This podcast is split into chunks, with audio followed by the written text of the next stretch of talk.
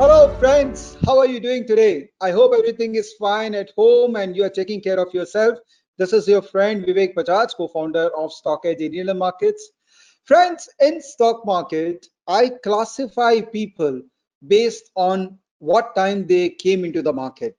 So we had this Harshad Mehta generation who came during that time because they got lured because of Harshad Mehta and the way he enticed people to come into the market. Then we had dot-com generation, people who came into the market during those huge, huge uprise in the market in 2000. And then we have 2008 rally where new generation, new set of people came into the market. And today I call them a discount broker generation, people who are coming into the market because they have been told that the cost of transacting in the market is very low. Having said that, learning for each category of market participant has been quite universal. Everyone at some point of time realized that these are the right things to do in market if you want to succeed and these are wrong things to do in market if you succeed. And face to face is all about giving you that right learning from the right people. Today i'm fortunate that we are going to talk about investing yes friends you have been listening to me a lot about trading and i've been covering a lot of traders. But of late i've realized that investing is one piece which also needs a deep deep deliberation. And I'm I'm trying to identify people who can provide their wisdom to you in the domain of investing. But you know, the most classical requirement of a good knowledge on investing is experience of investing, which doesn't come in a shorter time frame. It comes when you spend considerable period of time in looking at sector stocks or looking at macros of investing and start investing in, in your life. Today, I have a guest for this face-to-face series, a guest who has done investing part-time, who has really done it right way. He has done a lot of things in his career. Um, he has stayed in US, he has stayed in UK and other places. He's still in UK right now. And he runs a Twitter handle, which is absolutely amazing if you want to get the true wisdom of investing. So I'm, it's my pleasure to introduce Mr. Sajal Kapur to you. Sajal, are you there? Hi Vivek, can you can you see me? Hey Sajal, I can see you. Hi, hi Vivek. Good to good to see you. Good afternoon. And yeah, hi friends. Um, thanks for the opportunity. First of all, um, it's it's uh, great talking to uh, your channel. You have been immensely successful, and yeah, I'm so happy to be um, interacting um, through all my uh, listeners and viewers um, through the channel, and I look forward to the discussion. So yeah, thanks for having me. My pleasure, Sajal. Uh, the whole uh, concept of Elearnmarkets is to democratize investing for everyone. So we keep on hunting for not known faces and we push them hard to come and give their wisdom to all of our users. So I'm so thankful to you that with your kind of a background and your rich knowledge on the subject, you have preferred to come down and share that wisdom because it's not easy thing to do. And thank you so much again for doing that. Now, Sajal, I have interacted with you and uh, I know a bit about you. I've been following your Twitter handle also, but there may be our users who may not be knowing you. So if you can give a quick background about you, why you are doing what you are doing right now, and then we will go deep dive into the investing investing journey.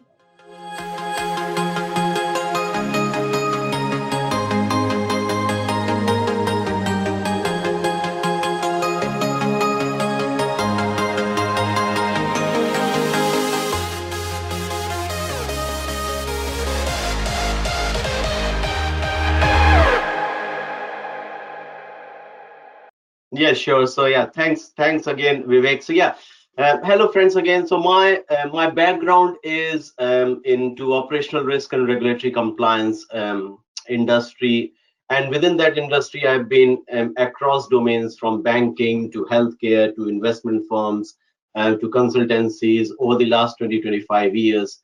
And that has been uh, highly rewarding and productive because a that gave me the opportunity to look at the world from more from a risk and compliance point of view and the experience that I got, the industry experience working through banks, um, and healthcare firms, consultancies, um, and investment firms gave me a sort of a different uh, perspective. and and somewhere in the background starting around mid uh, 90s this this hunger and drive to know more about this um, animal called mr market um, uh, started emerging. And and and it has been a very long and rewarding journey. It has had its own sort of ups and downs like like any investor goes through. Uh, but those ups and downs are like the the the tuition fee that you pay uh, to get to get yourself up and running. Uh, so after some initial hiccups and there was an ipo boom going on in mid 90s and i lost some money but i gained a lot of experience um, through that and and i always uh, am hunting for that um, unknown, unseen, undiscovered, and potentially undervalued business somewhere.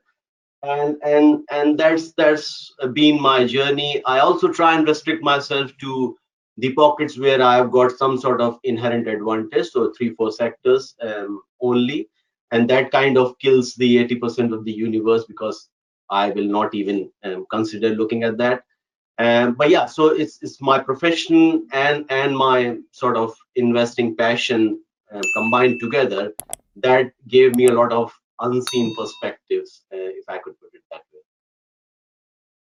Awesome, awesome. I can clearly see that coming 40, 45 minutes is going to be very exciting for us because with your kind of an experience of, of working in multiple industries and your understanding of multiple industries and implementing that in market, is the clear edge which you have. And if we can take some out of you, I think it's going to be a fantastic, fantastic learning session.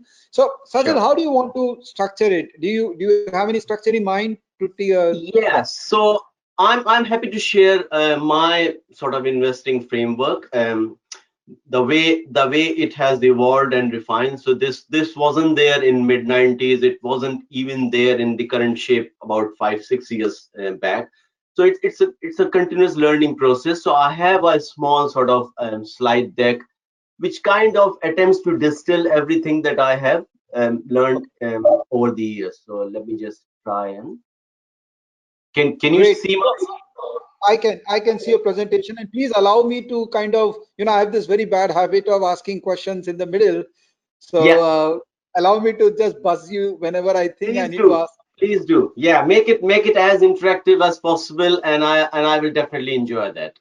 Great fantastic. So here we go. So guys uh, hold on to your seat and this is going to be one hell of a session. So keep yourself absolutely glued to the screen. Go ahead Sajal, all is yours. Thank you. Thank you. So yeah it's just an investing framework.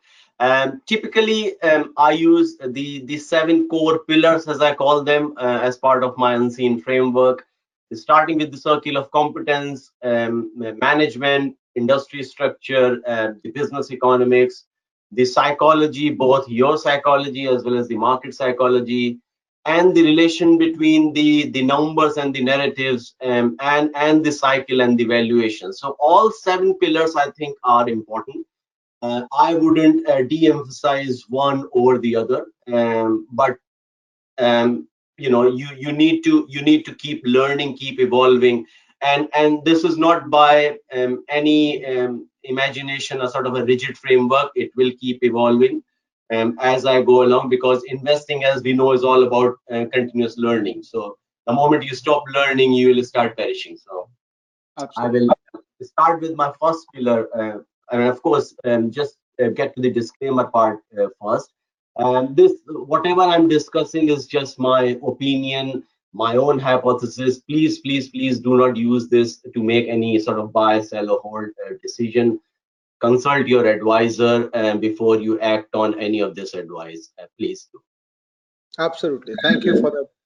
Yeah. So with that disclaimer behind, um, um, I'll start with the the circle of competence. So this I realized um, over a period of time um, after losing uh, money in certain sectors and and gaining uh, disproportionately in some of the other sectors, coupled with my sort of professional career and background, that it it's very important to stick to your circle of competence. Um, you have to, and and as Warren says, it doesn't matter how big your circle of competence is, as long as you know the boundaries um, that that's fine. And and the whole um, benefit of staying inside the circle of competence is that um, you you don't have to be better than um, everyone everywhere right? Um, so you just aim to win in the league in which you you play. And the league in which I play is all about uh, sustainable um, long-term compounding businesses, be it pharmaceuticals, be it chemicals, be it FMCG, and, and I have played some autos as well. Um, so these are the four uh, key pockets that I have uh, played over the years. And, and as I call them, that circle of competence is tantamount to circle of luck. So the, the more you shrink your circle, um, the, the greater your luck quotient goes up. The, the other thing is that it's easy to learn from your mistakes. So if you are playing within a restricted sort of um, zone, um, mistakes will happen. Um, mistakes I've, I've made mistakes in pharmaceuticals. I've made mistakes in FMCG. Uh, I've, I've made mistakes even in my very small, tiny circle. But I, I find it easier to, to learn from those mistakes because I know the boundaries of my um, of my um, of my circle of competence. And, and there was a, a tweet that I um, did last year from um, Joel and says that um, choosing individual stocks without any idea of what you are looking for is like running through a dynamite factory, right? With a burning match. Uh, you may live, but you are still an idiot because you don't know what you don't know. and, and that's that's the reason um, defining a circle of competence is is important, and that's my first pillar uh, in my in my framework. So I have a question in that. Sure, Vivek. My questions will be more uh, very ground level questions for retail investors, okay? Because you know uh, what you are talking is something which uh, a, a, learned person, a qualified person, or someone who understands these things because of the academics would be able to grab immediately. Like I can understand what you're mm -hmm. saying, but now yeah. my question from a normal guy's perspective is that uh, someone who is doing a normal business or who is in job and want to invest in equity, how do one realize or identify stocks around the circle of competence? Say, for example, I am into the business of uh, chemicals. I'm doing trading in chemicals. Okay. Yeah. Now, how do I identify the circle of competence with that background? yeah so so if you are in the chemical industry you have an inherent advantage you understand the supply chain dynamics you talk to your suppliers you talk to your um, uh, business partners um, so you you know the end-to-end chain and and the trade channel and, and, so on. So that is giving you some edge. Uh, but investing is slightly different. So you have the domain knowledge but then what i would encourage such a person to do is um, start attending some agms start reading the the con calls of not only the companies that you want to invest into but as many as possible within that sector and try okay. and connect the dots in terms of where the puck will likely be, not where it is today. You don't make money from historic earnings. Market rewards the, the future potential or the delta relative to the valuation. So you need to understand where the puck will likely be. And for that, you need to unfortunately do some hard work, um, go through the, the, the con calls, go through the annual reports, AGMs, etc.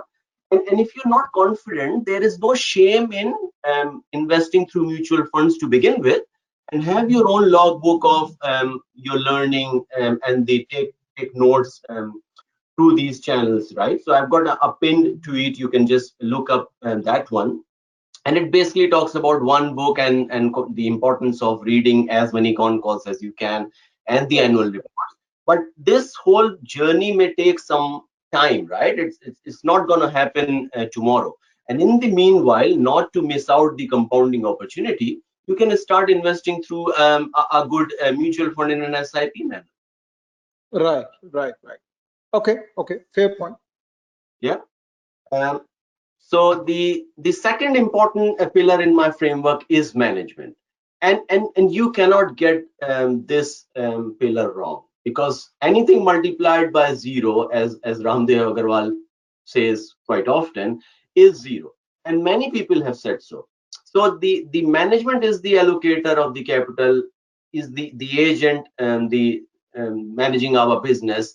And, and you can't get that wrong. So having a skin in the game is important. So management should have some material ownership of the business. Um, and typically I go for uh, nothing less than 30% in the Indian contest, but I invest globally. So if it's a if it's a well diversified large business um, like a Lonza or a GSK or a Unilever, I, I don't care because they are professional manage, managers and you know I, I I don't care about the promoter stay because the promoter is usually a a sleeping entity in those businesses. But I'm talking more from an Indian context, and I think 50% is the sort of the the threshold, um, the minimum threshold that I uh, I'm used I'm usually comfortable with. The other thing that I look for in the management is are they walking the talk? I mean, you could talk the talk in an endless manner, but if you are not actually implementing and not following it up with some concrete action on ground, then that that doesn't make sense to me. And and how do I validate that? I go through the con calls, I go through past annual reports, um, and I will show an example further down. And you need to go back, go back five, ten years. Look look up the annual reports, and if the con calls are there, just randomly pick some and try and connect the dots that you know what the management was telling, say in 2010 or 2015, and how much of that has actually um, transformed into um, implementation and action in terms of the, taking the business forward. So that's another um, critical point. And also, how do they react to stock uh, movements? If the stock price is um, correcting, um, how do they react? If the stock price is rising, how do they how do they react? And sometimes I see that on the annual report they say our market capitalization has gone up by X percent, or in the next five years we want to be at a certain market cap as a management you you cannot control that it's it's it's not within your um, sort of powers you cannot control the external environment you don't control the cycle you control your balance sheet you control your business so um, that that another uh, is an important um, sort of red indicator if the management is talking about or more interested in the stock price um, and also um, listen to their um, interviews and, and see how they interact with the with the stakeholders, how they answer queries um, on the con calls, uh, what's been their um, capital allocation track record. You get it from um, the ROCE and that type of thing. Any known integrity issues or fraud, just do googling, talk to people, and you will get some uh, sense there. And, and and and lastly what about the strategy? Is the strategy being consistent or not? And here is a here is a small uh, tweet that i um, had earlier this year. I mean a lot of people had objections about um, Kiran Mazumdar-Shaw that she's always on Twitter and um, she's always on every channel, every sort of opinion. But the real um, uh, message was that she's not holding cash. She's not interested in in in in making money for self. Her goal is to develop mm. blockbuster molecules that could benefit masses. So it's all about affordable innovation. And look at the scale up that the business has done right? From from 30 crore or 318 million inr revenues about 20 years back it's it's it's, it's 55 billion uh, rupees uh, plus um, in in 20 years. So a huge scale up has happened and and the, the chatter and the noise was very negative all throughout but that's where you need to um, sort of um, differentiate between the the noise versus the voice. Um, Correct. Any anything anything you would like to add, Vivek, to this because you have got immense experience dealing with uh, management. Um, not really. I think pretty much you have summed up uh, this whole, uh, except that just one thing, you know, uh, because there is a second generation and third generation now of Indian corporates who are taking the center stage, and you know, and it has become so open-ended these days that you don't know whether third generation is motivated enough for this business or not. You know everyone can't be as lucky as uh, probably reliance group has been that the from from grandfather to father to the new kids on the block everyone has been thinking about new growth opportunities so evaluating the third generation that is something which has become kind of a very uh, very vague because most of the time you don't know about the third generation.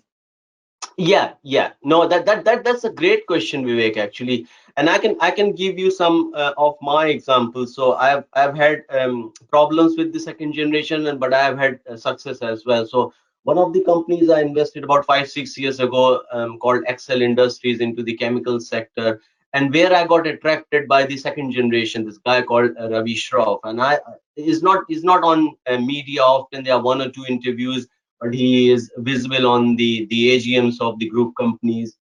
And you get some feedback from people as well. Of course i'm um, i'm unable to attend agms because I, I, live thousands of miles away.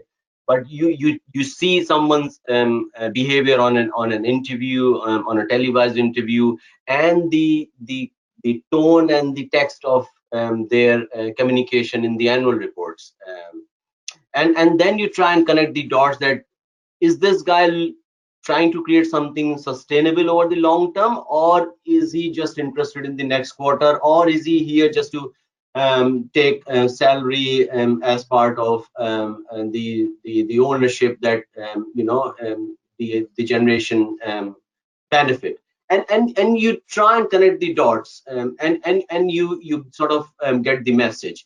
Um, yesterday there was an important change of guard at one of my other companies deepak nitrite right? And again so proof of pudding is in eating this guy is not new to the business. He has he's been on on the the senior management team um, and he has been around. He, he, looked okay to me when i when i looked up one of the youtube um, interviews and he's talking about the you know the sustainability side of the business and how people wants to be a, a more sort of green chemistry uh, care for the planet care for the people and then profits will uh, will uh, definitely follow. So he's he's doing he's doing the, the lot of um, good talking but i think in the next three to five years we'll see the capital allocation and you know how much um, incremental value um, he generates because ultimately you got to uh, walk the talk as i as i say about management so yeah second generation is important and also look for uh, the sustainability so Laurus, Laurus Labs is another example where i get some comfort from the second generation um, i mean Dr. Chava itself should continue for next 10 to 12 years at least. We've got a great CFO, but I also see the second generation um, who's, who's competent and I've done my due diligence and could be wrong, I don't know. Uh, I've invested and I plan to scale up my investments as I see the management walking the talk. But yeah, second generation to answer your um, point, I think is, is very, very important. Right, right, right. To the next sort of pillar, the third pillar, which is which is the industry structure uh, and and the devil is always um, in the in the in the detail so if you um, uh, read a good book uh, from pat dorsey so there is one on my uh, uh pinned tweet uh, which is the bigger version but there is also a little book that builds uh, wealth and i remember there was a quote along the lines that moats are always absolute and they're not relative and the best company in a structurally attractive industry could well be better having a wider moat relative to the best company in a brutally competitive um, industry like a commodity. So that that quote from uh, Pat Dorsey's little book that builds wealth. It's a great book. Um, I would encourage um, people to read that. But superficially, when you look at the industry structure, you may think that's all about the Porter's five forces, right? The the bargaining power of suppliers, the threat of substitutes, and so on but it's it's it's much more uh, deeper and wider than that because there are um, geopolitical pressures there are regulatory aspects especially in the industries where um, i invest in the chemicals and the pharmaceuticals and the and the biopharma.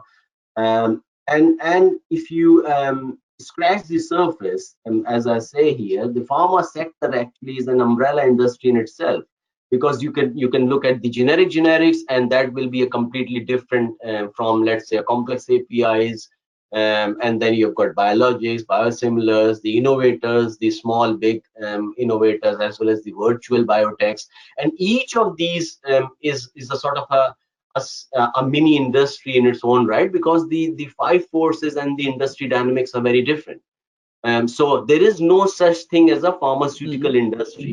That that's a myth. Um, there are ten different sort of um, industries within that umbrella, and you got to have a, a very clear understanding of the the dynamics um, that uh, play out because the dynamics are very mm -hmm. different across um, the generics and the innovator even the custom synthesis, the the contract development, um, CDMO or CRAMS as we as we um, call them sometimes, each of mm-hmm. these um, uh, sort of components are very different in terms of the industry structure and and when the industry structure turns from um, negative to positive you make money because the roes they just go through the roof we have seen that in the chemicals industry i mean look where the the industry structure was in let's say 2012 2013 and and look what happened when when the china started withdrawing because of the the blue sky and the whole structure. And it, something similar happened with the cement industry 20, 25 years ago.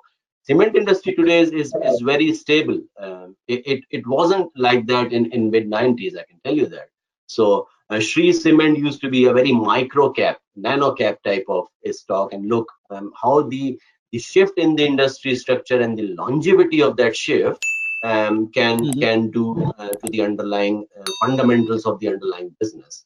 Um, and, and, as I tweeted last year, I mean, if you want to trade a stock, you have to analyze the stock, you know, the technicals, the head and shoulders and whatnot, the cup and handle and all those type of uh, patterns. But if you want to invest, you have to analyze the industry structure and the underlying business.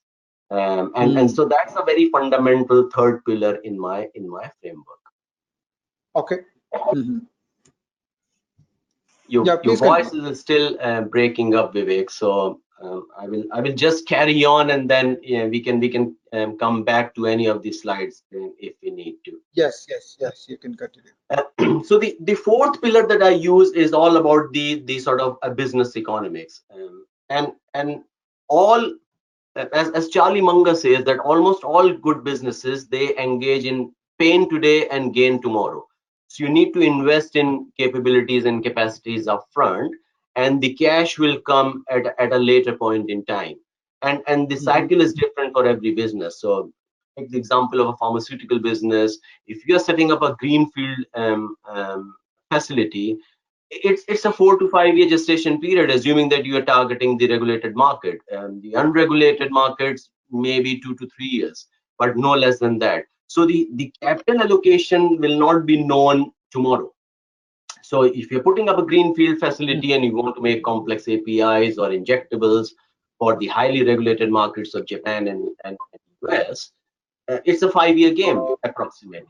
And at the end of that, uh, when the cash starts um, coming out, you would figure out whether um, the, the management was right in, in, in calling that out or even take example of uh, chemicals industry, right? So 2016, when Deepak Nitrite was uh, planning that phenol acetone project, eh, that was seriously punching above their weight. I mean, the, the whole enterprise value at that point in time was very small relative to the the capex that they were planning. And, and it was a risky venture because if you are planning such a mammoth capex and your current operations are not big enough to support that you will go for some sort of equity dilution qip you will be raising debt. But look at the execution. Guys have delivered so the proof of pudding is in eating right they have actually walked the talk and that's why i uh, i appreciate uh, the the management of uh, deepak Right? and and some of the other um, companies in um, Astec LifeSciences, for example, they, they they understand the economics of the industry. They saw what was happening in China. They started that hashtag Art Atmanirbhar, as I call it, uh, initiative to, to go for the backward integration. And they saw mm -hmm. the size of the opportunity. Uh, and the other important dynamics in this um, business economics is the entry barriers because if the size of the opportunity is huge but there are no entry barriers as such so solar industry for example opportunity was always there huge opportunity but where are the entry barriers? The economics of the business will get killed. No one would make money. So you hmm. need to worry about the the entry barriers and of course the capital efficiency which is which is the roc right? You get the, the profit and and capital deployed uh, and of course how clean is the balance sheet because the quality of the business is easy to quantify. You look at the balance sheet in a down cycle at the bottom of the cycle you look at the cash flows NOCIL for example the balance sheet is still intact sacrosanct right? And business is still throwing cash and we are at the bottom of the cycle. Um, we are almost in a doomsday type scenario but the business is still is still doing fine. And when the cycle turns because one day cycle will turn um, then then the business will be um, thriving again. But you can't predict that growth because look at the quote from Kenneth, and, and I and I appreciate this guy for this very fact because he's saying that I'm a balance sheet focused investor. You throw earnings mm. growth at me, and I don't know what the future because it's easy to predict these uh, forecasts on a DCF on a on an Excel sheet, but in reality things don't play out that well. You would rather I would rather focus on the supply side economics as I was doing for the pharmaceutical because the industry was uh, brutal last year and everyone was looking at the demand side of economics you know how the us generics market would do. But i was also interested on the supply side you know how many ANDAs are there and uh, who is withdrawing uh, the the ANDAs and how the supply side economics would come into play especially with the china crackdown and so on. Because industry at some point in time uh, will turn. And and that's exactly the what we are seeing. Look at the results that these companies are producing right? So you need to be cognizant of the the supply side um, uh, because supply supply is easy easier to predict. You can look at the capital work in progress and and who is filing for what type of ANDA and who is withdrawing how many new players because it's, it's, it's a regulated um, market. You just can't jump in um, at any point in time. And if you have withdrawn yourself from the market it will take a while for you to to get back in right?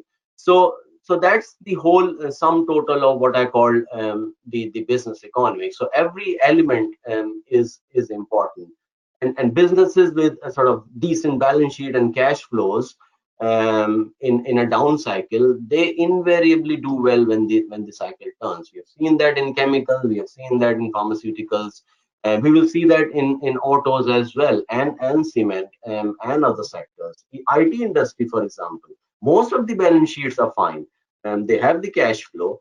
Um, today may, they may not be thriving, but tomorrow the, the industry will pick up. So you just look at the capital efficiency of the business in a down cycle, the cash flows and the balance sheet, and forget the growth. Don't don't even try forecasting the growth because you, you cannot. I have a small question here, Sajal. Can you hear me? Yeah, Vivek, I, I could I could barely barely hear your voice, but I, I'll try. Oh. Yeah, are you able to see me? Um, not sure. Let me just see.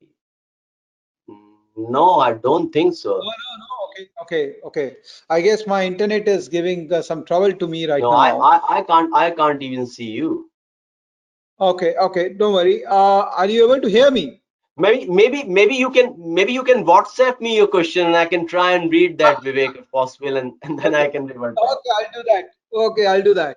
You can yeah, continue. Sure. I'll do that. In in the meantime, I'll just crack on and um, but I'll keep an eye on your yes, uh, yes. messages yeah so so the next pillar is is is what i call the the psychology the psychology of the market as well as your own psychology what kind of investor you are what are your goals what are your aims what are your objectives uh, and and you need to align the two uh, so first thing is try and understand yourself um, and, and as Seth uh, Klarman says here in, in one of the uh, the quotes that investing lies at the intersection of economics and psychology uh, the place where the net present value meets greed and, uh, greed and fear.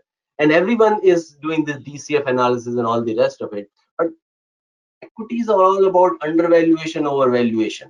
And, and the psychology of the market participants from um, immense uh, fear to extreme euphoria, they will keep repeating. And if you understand the psychology, if you understand the business, if you understand the, the, the domain because you are playing inside your circle of competence, you can have a, a, a, reasonable estimate, not an accurate estimate, but a reasonable estimate of the, the likely value of that business. And if the, the, the market is giving you an, a good opportunity to buy, and um, you right. buy more because if you see that it's a significant discount because of the market um, um, panic selling or whatever. And if uh, there is an extreme euphoria as we saw in excel industries for example in 2018 uh, and some of the other um, chemical players there was an extreme euphoria. You're operating at peak margins and you start extrapolating those peak margins and and the growth in the sales. It doesn't happen. So look at what the business is trying to do um, and is the market um, reflecting it um, reasonably yeah, so I've got I've got a question from you, Vivek. It says uh, leverage-based expansions in business economics. Yeah. So if if I if I get your uh, I think what you're trying to ask is, yeah. So the character of the the management is important here. So if the management is leveraging at the top of the cycle, so let's take the example of NOCIL. So they were expanding. At the top of the cycle, but we only uh, know that in hindsight. Um, we we we were not aware of the sort of headwinds that were about to hit us. But their their capex plan was all funded through um, internal operating cash flows and and no debt. Mm-hmm. so the core operations were funding that. So you can go wrong on the cycle. And as i said management cannot control the the cycle. But management can control the the balance sheet and and the the the the capital efficiency and and the capital structure so if you are leveraging your balance sheet at the top of the cycle to go for a capex that's a red flag because things can go wrong right you you don't know what you don't know So leveraging at the top of the cycle for any sort of story or narrative, that's a red flag. And I and I am usually very careful and I try and steer away from such businesses. Um, adding capacity at any point in time, as long as your capital structure is intact, that's that's not a sin. And, and i and i don't think the the the NOCIL management was doing anything wrong because no one no one could have predicted the nature scale and the longevity of the the pain. Um, everyone is intelligent in the hindsight right? And so so that's that's one thing that i would like to say that don't don't go with the businesses who are adding debt to fund the capex after many years of successful uh, run Excel Industries is another example. Even in 2017, the balance sheet was fine. And they were not over leveraging or, or, or Astec Life Sciences. Look at pharmaceutical industry, 2015, the balance sheets were intact, right? And when the industry turned, the, the players are still there. Compared to what happened to the IT uh, boom in 2000, right? Um, the tier two companies, they, they were just obliterated the Penta Pentamedia, Silverline, DSQ, Global Tele, you name them. None of none of those animals um, lived, right? They all got killed. But look at the tier two of the pharmaceuticals, the the Ajanta Pharmas, the Alembic, the Natco. They're all there, and at some point in time, they will make a new high, and that tells you something about the longevity or the fundamentals of the business. Same for chemicals industry the, the boom and bust is all part and parcel of the play. But if the businesses are getting obliterated in a down cycle, that's a weak sector. Another example of a weak sector is infra and reality. How many infra and reality players survived the uh, the crash after 2007? Not many. So L&T was the leader, but you look at the other tier two, Punj Lloyd, GMR, GVK, Lanco, Unitech, right? And they were the, the poster boys of 2007 bull run. But when the industry cycle turned, they all got obliterated because they were playing with leverage at the top of the cycle.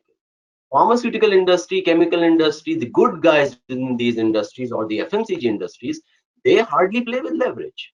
There, most of them, most of them have got um, clean balance sheet. I mean, you could pinpoint a, a Panacea Biotech or a Wockhardt or a Glenmark who is always into research and innovation using debt. And and i would just um, not be investing in those businesses but majority of uh, the businesses in these three four sectors even autos look at hero honda in a down cycle look at the balance sheet. What's the problem? Acc heidelberg ambuja all fine right? So in a down cycle look at the balance sheet in an up cycle also look at the balance sheet and you will get um, a, a good sense about the quality of the management uh, right. See right. Got any other question? I, I can hear you. Are, you, are you able to hear me now? Yes, yes, much better. Thank you. Yes, yes. I've just changed my location. I've come to a better Wi-Fi zone, so I oh, hope I'll be lucky location. Lucky location. I can I can hear you loud and clear. I'm sorry about this. I'm sorry about this. Please no continue. problem. No problem. So yeah. So the the next pillar is um, the narrative and numbers, and this is something that I have um, learned um, through Raamdeo Agrawal in recent years um, that the narrative has to match the numbers, the numbers have to match the narrative. One without the other, no, game over. Don't don't invest or liquidate.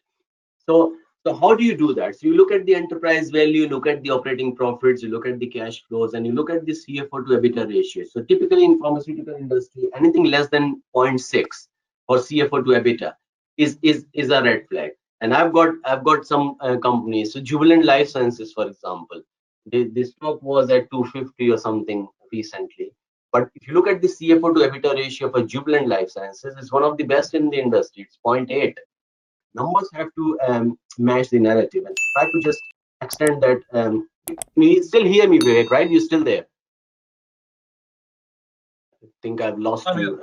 I'm yeah. Sure sure sure. So, so just just continuing this example, um, on the on the right hand side in the highlighted, I've got an extract from an old annual report that I was reading when I was investing in Natco. And I took a, leap of faith, and they were talking about some ambitious plan um, of para 4 filings, etc., for the US market.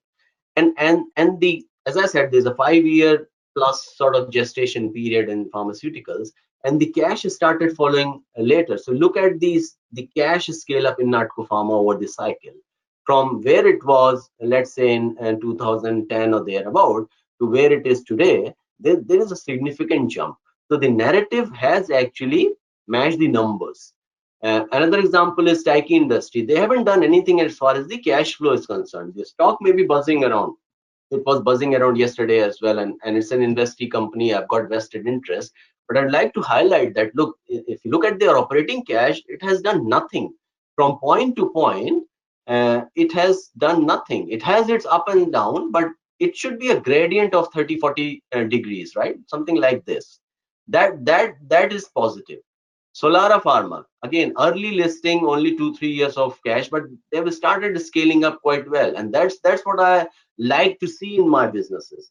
That the the over time the cash um, should be the growing because see if you are getting good operating cash flow and if the management is prudent they can find some growth capex and opportunities to utilize that cash it could be an m&a it could be an organic initiative so focus has to be on the balance sheet focus has to be on the the the operating cash flows. A few i have few, one question. Yeah sure sure please. The question is that you know at times i've seen that the stock price will first go up and the cash from operation will start getting better.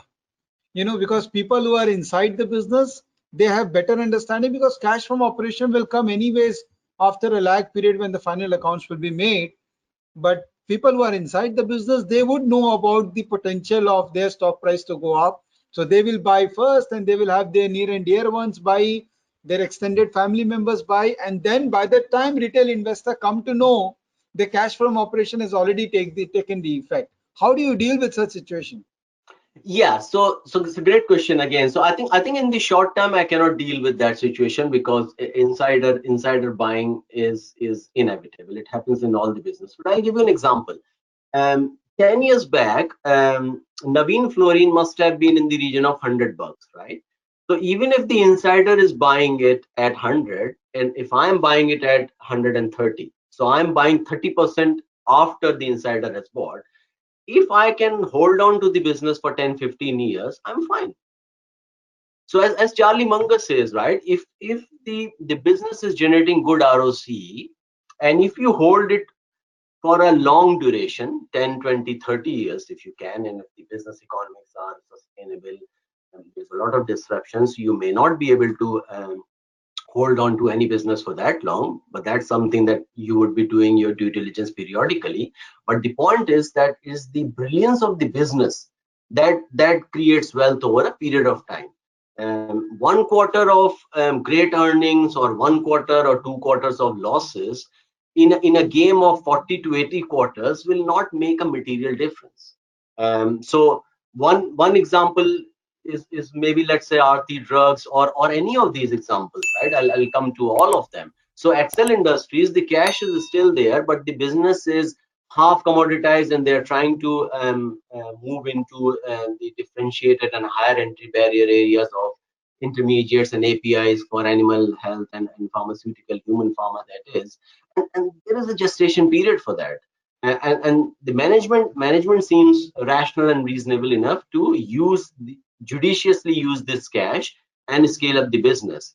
Now, Aarti Drugs is another example. Look how the cash has grown up. So yes, you you may get the first 20, 30% um, wrong, uh, but if you are in, in for the long haul, uh, for 5, 10, 15 years, it will normalize. And you know that that that that may look like a half a percent or a 1% at the end of that um, terminal period. And all the examples with the green arrows are, are good, but one that I would like to highlight is uh, Tata Consumer, right? If you look at the full cycle, the narrative is strong. And they have um, Starbucks, a great franchise. Some of the other businesses are, are, are doing fine overseas as well as in India. But the business has not been able to scale up the cash generated from operations and and that that's that's a worrying sign. And that's the reason the maximum i have paid for tata consumers is is somewhere in the region of 190 and 200 i was buying a lot at 120 125 when that cyrus mistry saga was happening.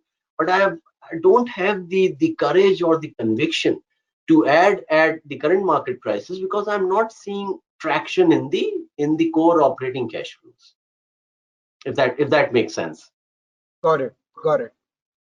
Yeah uh, so that's the narrative and numbers and and again, the, the, final pillar is is all about the cycle and the valuations.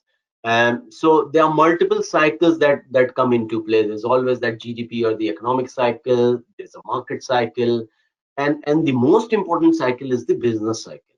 Because if the business cycle is about to turn, then I don't care where the market cycle is or the economic cycle is. So the economy may suffer, but pharmaceutical chemical companies may do may do relatively better. Even the FMCG companies may do relatively better, as opposed to some of the more um, heavy industrial uh, sectors that are more uh, capex heavy and and they need the real economy like L&T or Thermax or ABB, you know, the, the, the capex play, for example.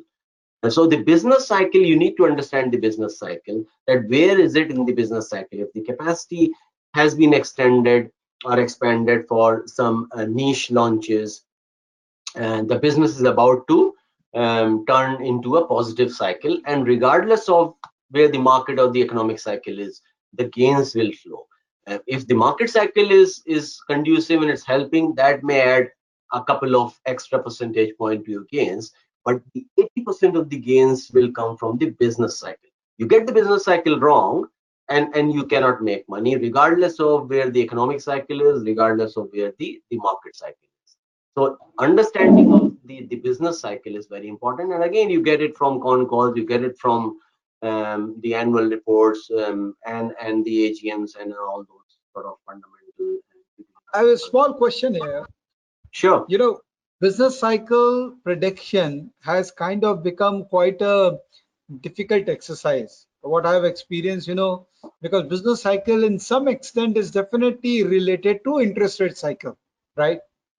the way things yeah. have historically if you see uh, it has been very very largely related to the interest rate cycle and these days because of a lot of money printing which is going on the whole interest yeah. rate cycle has gone pretty distorted and b uh, because of so much of communication convergence and evolving evolution of internet and whatsapp the information flow from one place to the other place has become so fast that the business cycle which used to be a six year old seven year old cycle you don't know actually the business cycle will last for three years or one year or five years.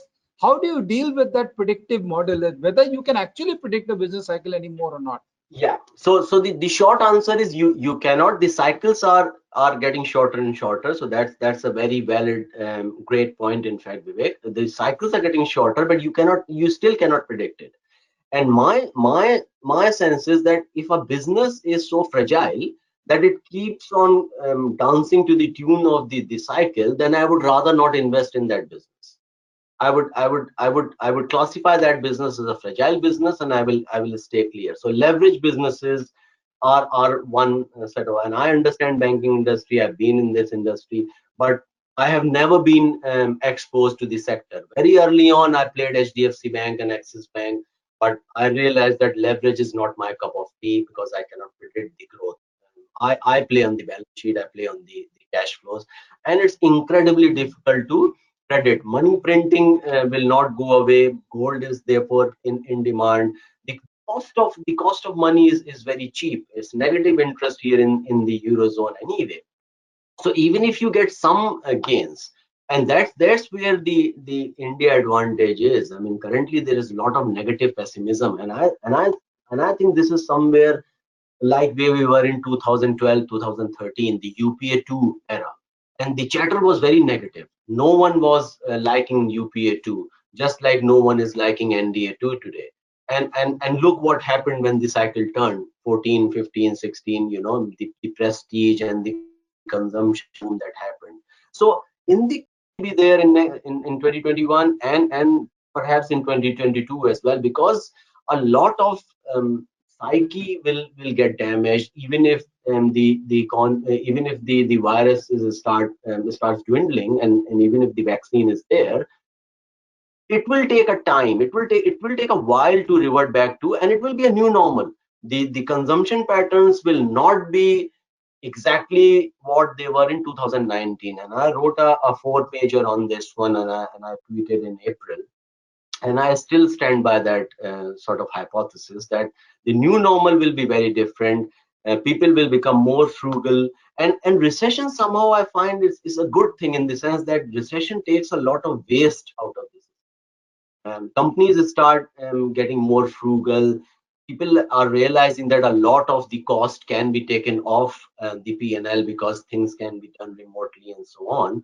So the new world will look very different. But yeah to answer your point i think the cycles are getting shorter and they are very unpredictable. And because they are unpredictable you should try and predict what you can which is again balance sheet and cash flow balance sheet and cash flow so that's why i say roe roc so the business that has um, the potential to keep the weighted average cost of capital down and and has the potential to incrementally improve the ROE, ROCE through fresh um, capex or internal improvements, efficiencies, etc., and has the capability to uh, compound the the cash flow.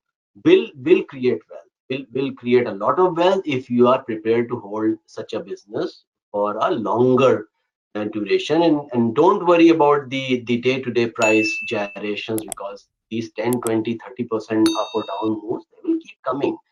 Understand the business have a conviction understand the industry structure follow um, some sort of a framework which works for you. Um, my framework works for me. It may not work for you so feel free to tweak it around or modify it but have some sort of honesty discipline and patience with your own framework. And just be aware of the the usual um, red flags. So at the top of the cycle there are peak margins the peak media chatter whether it's heg or or any other business and and you will get sucked into that sort of um, noise but please please try and um, take a step back think like a rational um, guy. Stay level headed stay calm and and look at the downside first. That you know if i'm buying this business today because so much chatter peak margins you need to understand what is a likely peak margin. And the only way you could do that is when you have got an inherent advantage of understanding the business cycle and understanding the the industry structure then then you can try and have some sort of an estimate because DCF doesn't work because there's so many variables that go into the DCF. You, you, you just tweak one sort of small variable and you are in a different galaxy altogether. So D, DCF has got its own fundamental problems as well. It's garbage in, garbage out at times. Um, and, and again, as I keep saying, I tweeted yesterday as well, PE and PB, they are bad ratios because in a normalized earnings environment, you can take PE um, as a thumb rule.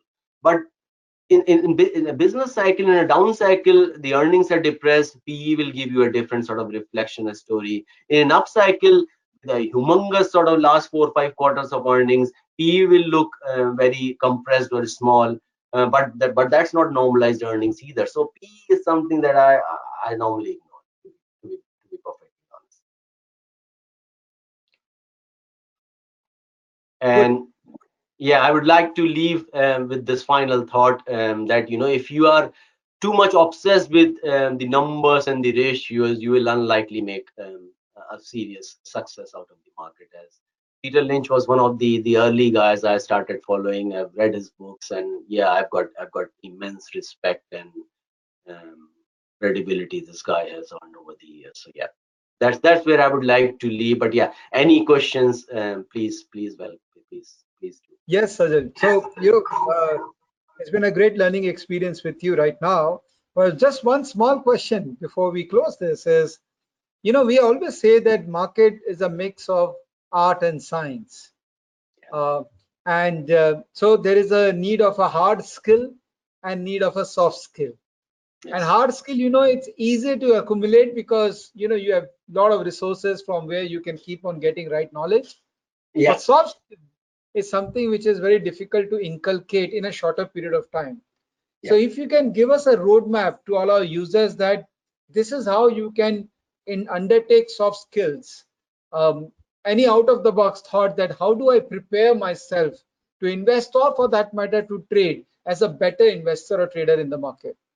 Yes, so trading trading is is a, is a different kettle of fish. You need to go through those stop losses and and you have to play the momentum. Um, so trading, let's let's park trading um, um, to one side. Um, I'm not trying to undermine trading. You, people have made serious money. So if you're a smart trader, you could be better than a smart investor so don't get me wrong but my my my um, framework is more on the investing side and to build that knowledge you would have to start from somewhere so again i i, I keep saying this um, that you know you have to read keep reading keep reading about the business keep reading about um, other businesses in the same sector and pick just one sector. So the chemical example that you gave for that guy who's already working in the industry it's it's very easy to start building your domain in that sector because then you can go through annual reports and then you can start differentiating um, the good the bad and the ugly because you have got inherent advantage from that industry. Something that i got i started working um, on on clients who were uh,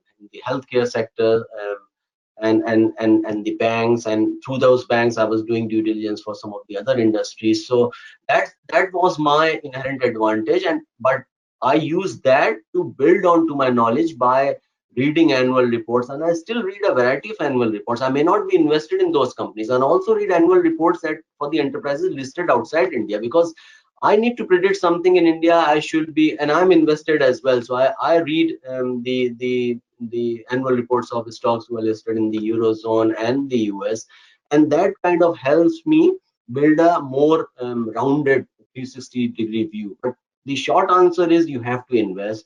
Any skill will normally take 10000 hours don't get me wrong. It's it's a slow process but it's a it's a sure process. And if you are looking in the right direction just just start walking and and and you will you will make progress Thank you, Sajal. Thank you for this lovely input from your side. Uh, I know you, my voice is not so audible to you, but I'm still speaking so that you can hear a bit of it. Um, sure sure Vivek. thank thank you so much thank No, you Thank you. Thank you. Thank you. bye now bye bye Bye-bye. Bye.